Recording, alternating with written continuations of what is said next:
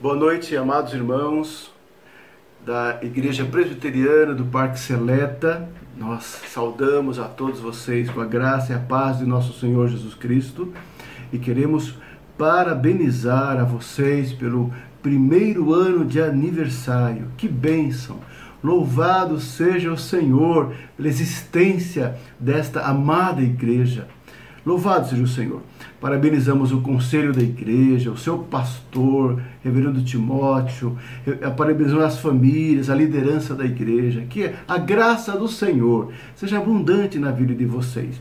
Como é, presidente do presbitério de São Bernardo do Campo, assim nós saudamos a vocês, assim, em nome do nosso presbitério, em nome do nosso presbitério.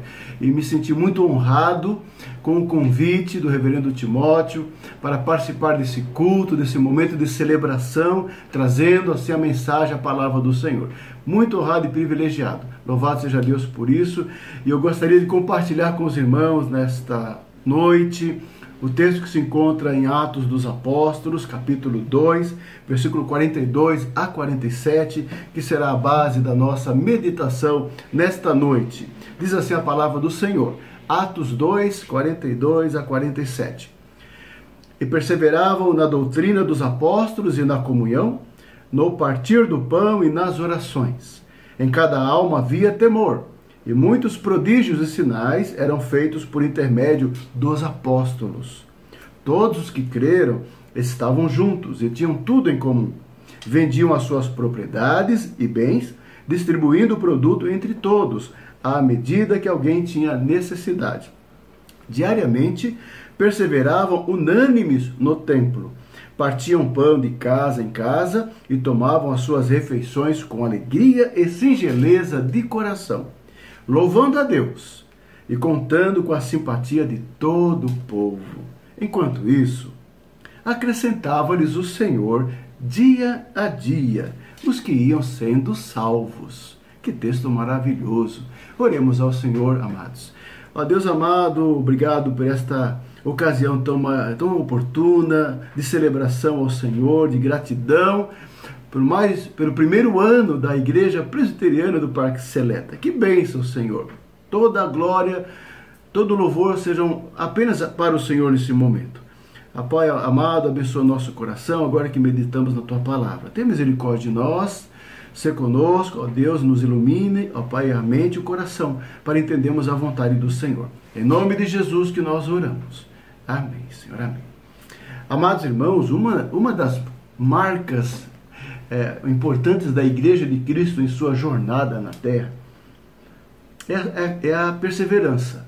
É, esse texto vai ressaltar isso na igreja primitiva. A perseverança dos crentes, a perseverança daquela igreja. Diz o texto, na doutrina, na comunhão, no partir do pão e nas orações. É a marca daquela igreja iniciante, e é a marca da igreja do Senhor Jesus em todos os lugares, em todos os tempos. A igreja que já passou por vários séculos, muitas lutas, muitas perseguições, muitas transformações, mas com a graça do bom Deus, é a igreja que resiste, é a igreja que caminha triunfantemente, sim, com a ajuda do Senhor, por causa da perseverança é fruto da graça do Senhor na sua vida, na vida da igreja, né?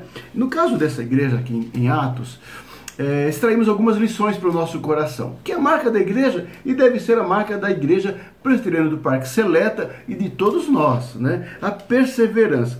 O, o autor sagrado, Lucas, ele, ele de uma forma muito didática, assim, ele trabalha isso, ele, ele, descreve, é uma narrativa histórica, com certeza, mas ele descreve assim com muita inteligência assim a, a vida da igreja marcada pela perseverança em várias áreas, em várias situações. A primeira delas, eu quero ressaltar aqui nessa meditação, a primeira delas está no versículo 42 quando assim diz o nosso evangelista, e perseveravam na doutrina dos apóstolos e na comunhão, no partir do pão e nas orações.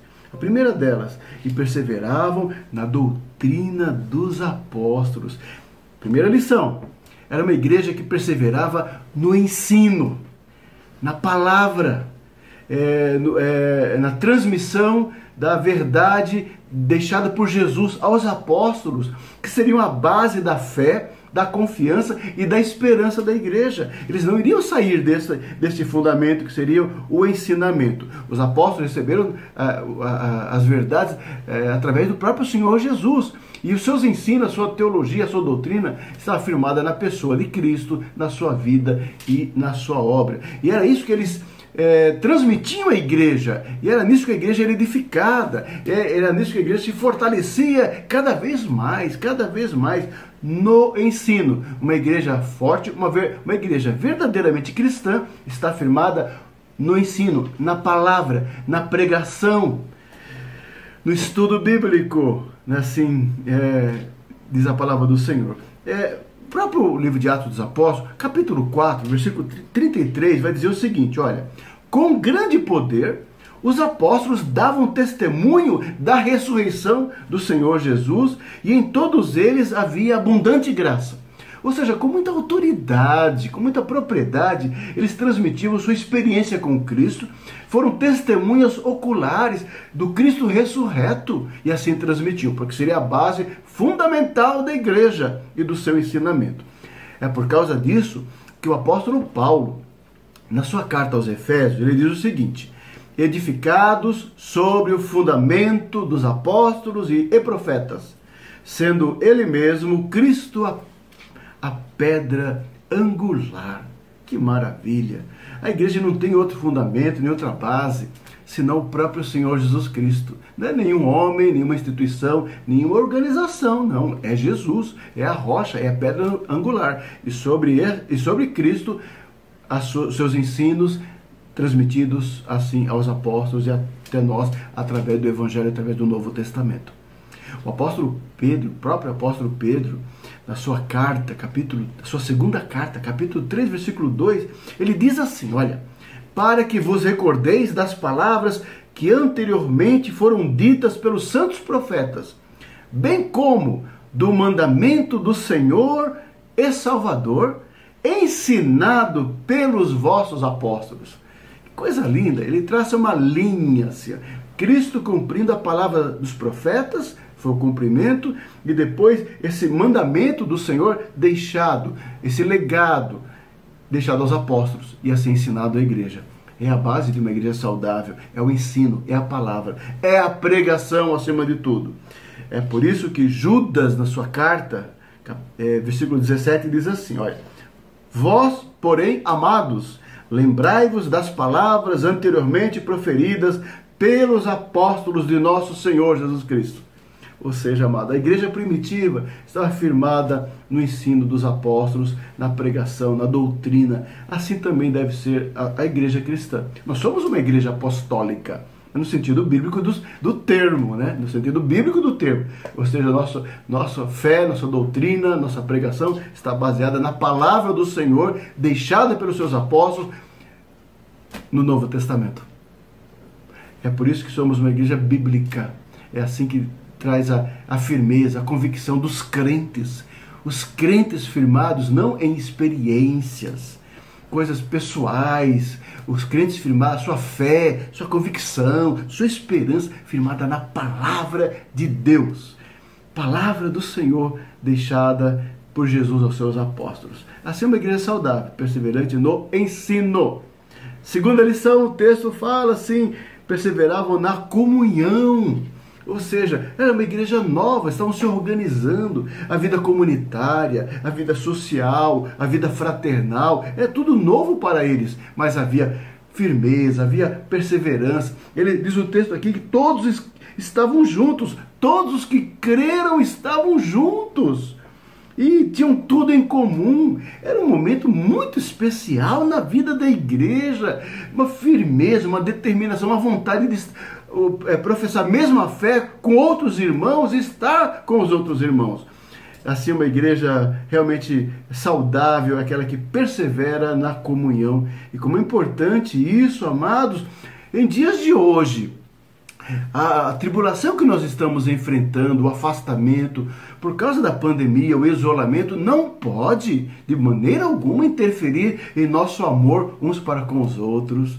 O amor à casa de Deus, a saudade da casa de Deus, a vontade de congregar, de estarmos juntos, de é, fortalecer o irmão, de ajudar o irmão, de abraçar o irmão, de servir ao irmão, de trabalhar junto. Não, não podemos deixar que esta época ruim venha esmorecer nossa fé ou nosso amor uns para com os outros, né? Uns para com os outros.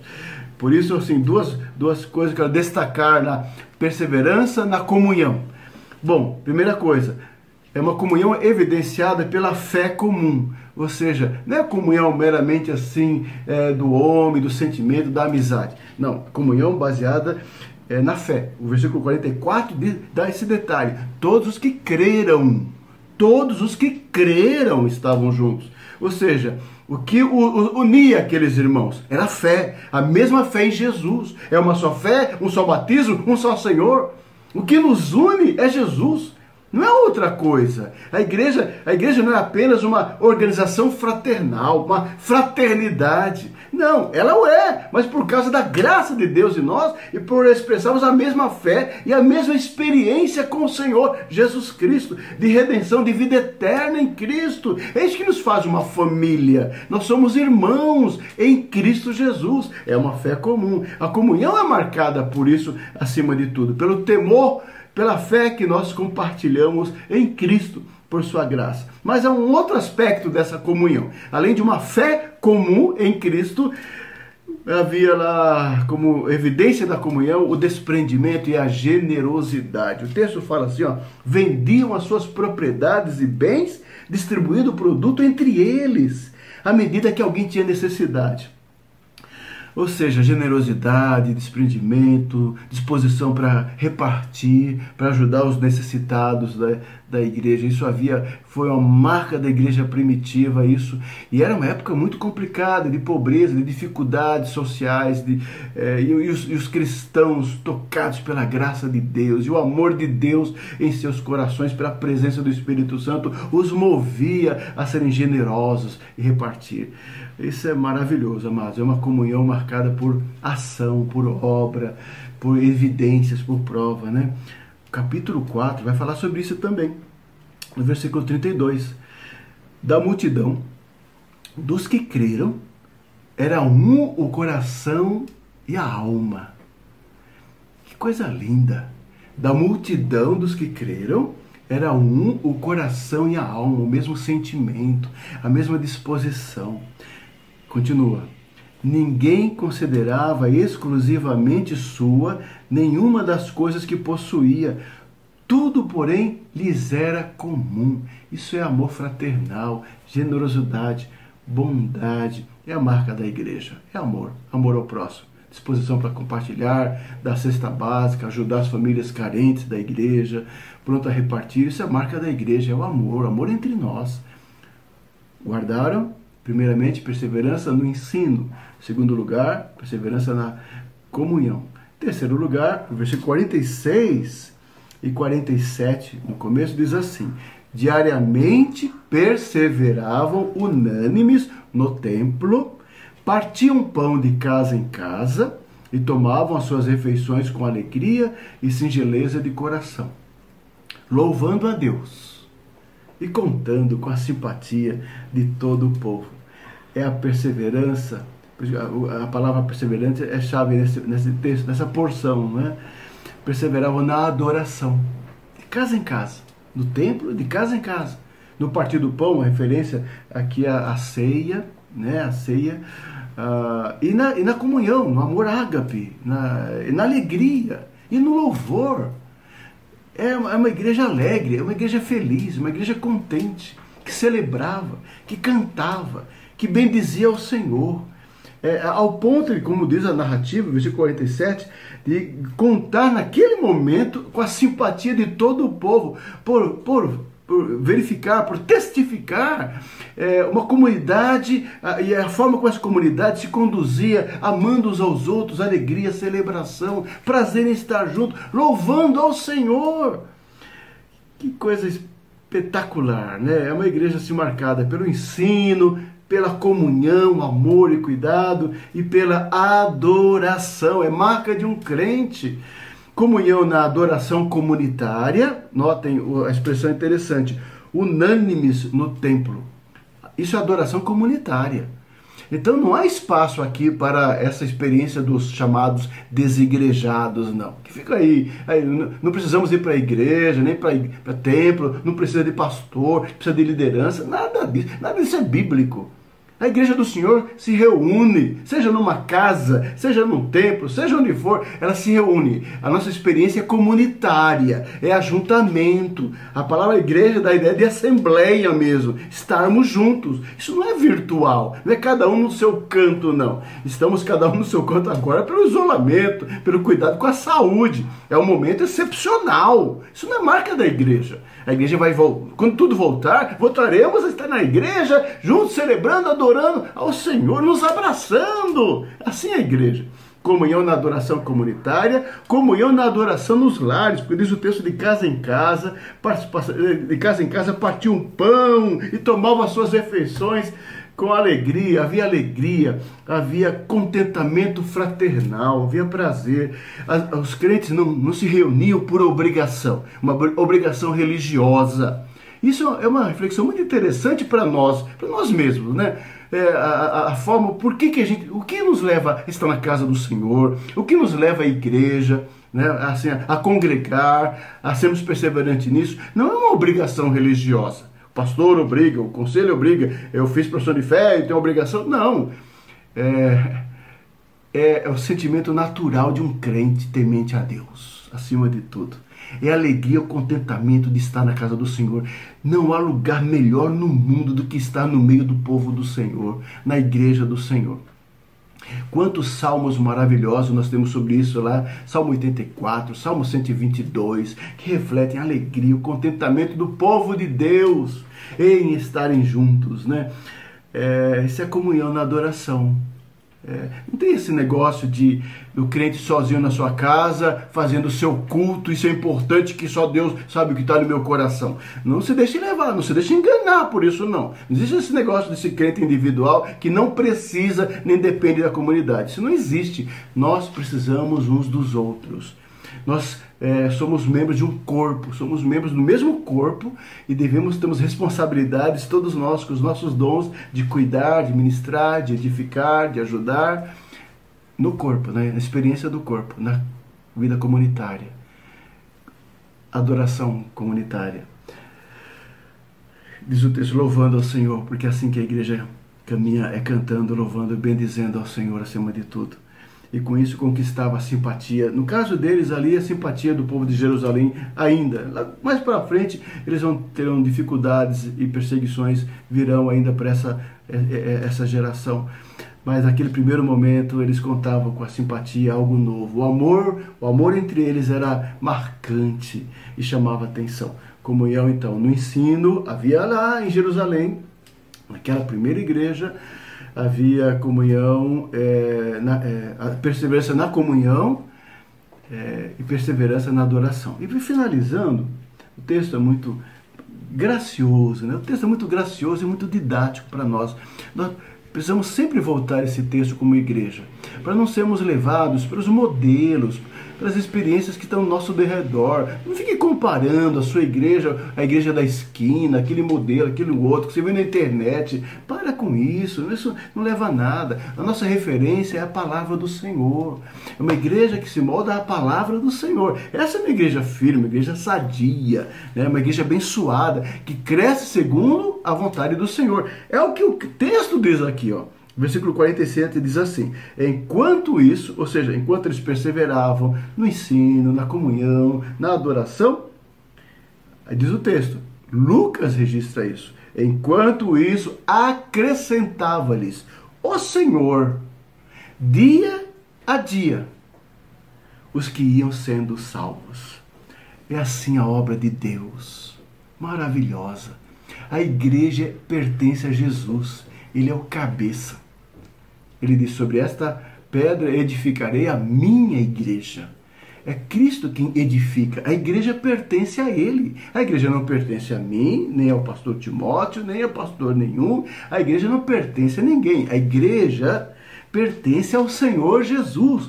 E ele cuida da igreja, ele abençoa a igreja, ele de, de, concede dons à, à igreja e ele dá crescimento à igreja. Ele dá o crescimento da igreja. Vem do Senhor a salvação. E o Senhor vai acrescentando aqueles que são salvos, os que lhe pertencem. Uma... Que bênção! Não está em nossas mãos. Se dependesse de nossas mãos, estamos perdidos. Não está em nossas estratégias, as melhores estratégias para o crescimento da igreja. Tem muita gente por aí propagando isso, né? 10 técnicas para a igreja crescer. As pessoas estão vendendo, fazendo marketing evangélico falso. Sobre isso, não. É Deus em sua graça que dá crescimento, que chama seu, a graça irresistível, que pelo seu Espírito Santo chama aqueles que ele quer, do jeito que ele quer, no tempo dele, vão agregando, vão chegando à casa do Senhor. Os irmãos sabem disso aí no Parque Seleta, nós sabemos disso. Deus está no controle de todas as coisas. Por isso, a nossa quarta lição é, é o seguinte: é uma igreja que crescia pela graça de Deus. É assim que vai acontecer a igreja do Parque Seleta. Vai crescer. Com, com, com certeza vai crescer. É uma igreja, é uma igreja abençoada. Vocês são uma bênção. Com fidelidade no Senhor, na palavra, na comunhão, o amor entre vocês, o serviço, com certeza, em oração, no temor, adorando o Senhor. Deus, em sua misericórdia e bondade, vai abençoar o caminho de vocês com certeza e vai agregar a dia a dia aqueles que pertencem ao Senhor. E vai crescer para a glória do Senhor. Uma igreja forte em São Bernardo, uma igreja abençoada, uma igreja missionária, uma igreja que evangeliza, uma igreja que é luz em nossa cidade. Que Deus abençoe vocês. Por quê? Porque há alguma, algo especial em nós? Não há. É a graça de Deus. É a graça do Senhor. É o que diz o texto, né? Enquanto isso, acrescentava-lhes dia a dia os que iam sendo salvos, dia a dia. O tempo é de Deus, o tempo é de Deus, a salvação é de Deus. Enquanto a igreja perseverava no ensino, na comunhão, na adoração, o Senhor acrescentava as outras pessoas à comunidade. Atos dos Apóstolos vai mostrar isso, todo o testemunho vai mostrar, vai crescendo. 3 mil, 5 mil, depois vai acrescentando sacerdotes, aqueles vão a, a, a, sendo acrescentados à igreja pela mesma fé em Cristo Jesus. Como é importante esse ensino acerca do crescimento da igreja. Como eu disse, o crescimento vem de Deus que soberanamente atrai e salva aqueles que lhe pertencem e os agrega à comunhão dos crentes fiéis, perseverantes e adoradores. É a ação soberana do Senhor. Amém? Meus irmãos, quatro lições simples desse texto maravilhoso que eu quero deixar para a igreja do Parque Seleta uma igreja abençoada que vocês são. Continua assim sendo. Com essa marca da igreja primitiva, perseverança. Perseverança no ensino. Que o centro da igreja, lá no Parque Seleta, seja sempre a pregação da palavra do Senhor, o ensino da palavra do Senhor e a transmissão disso aos filhos.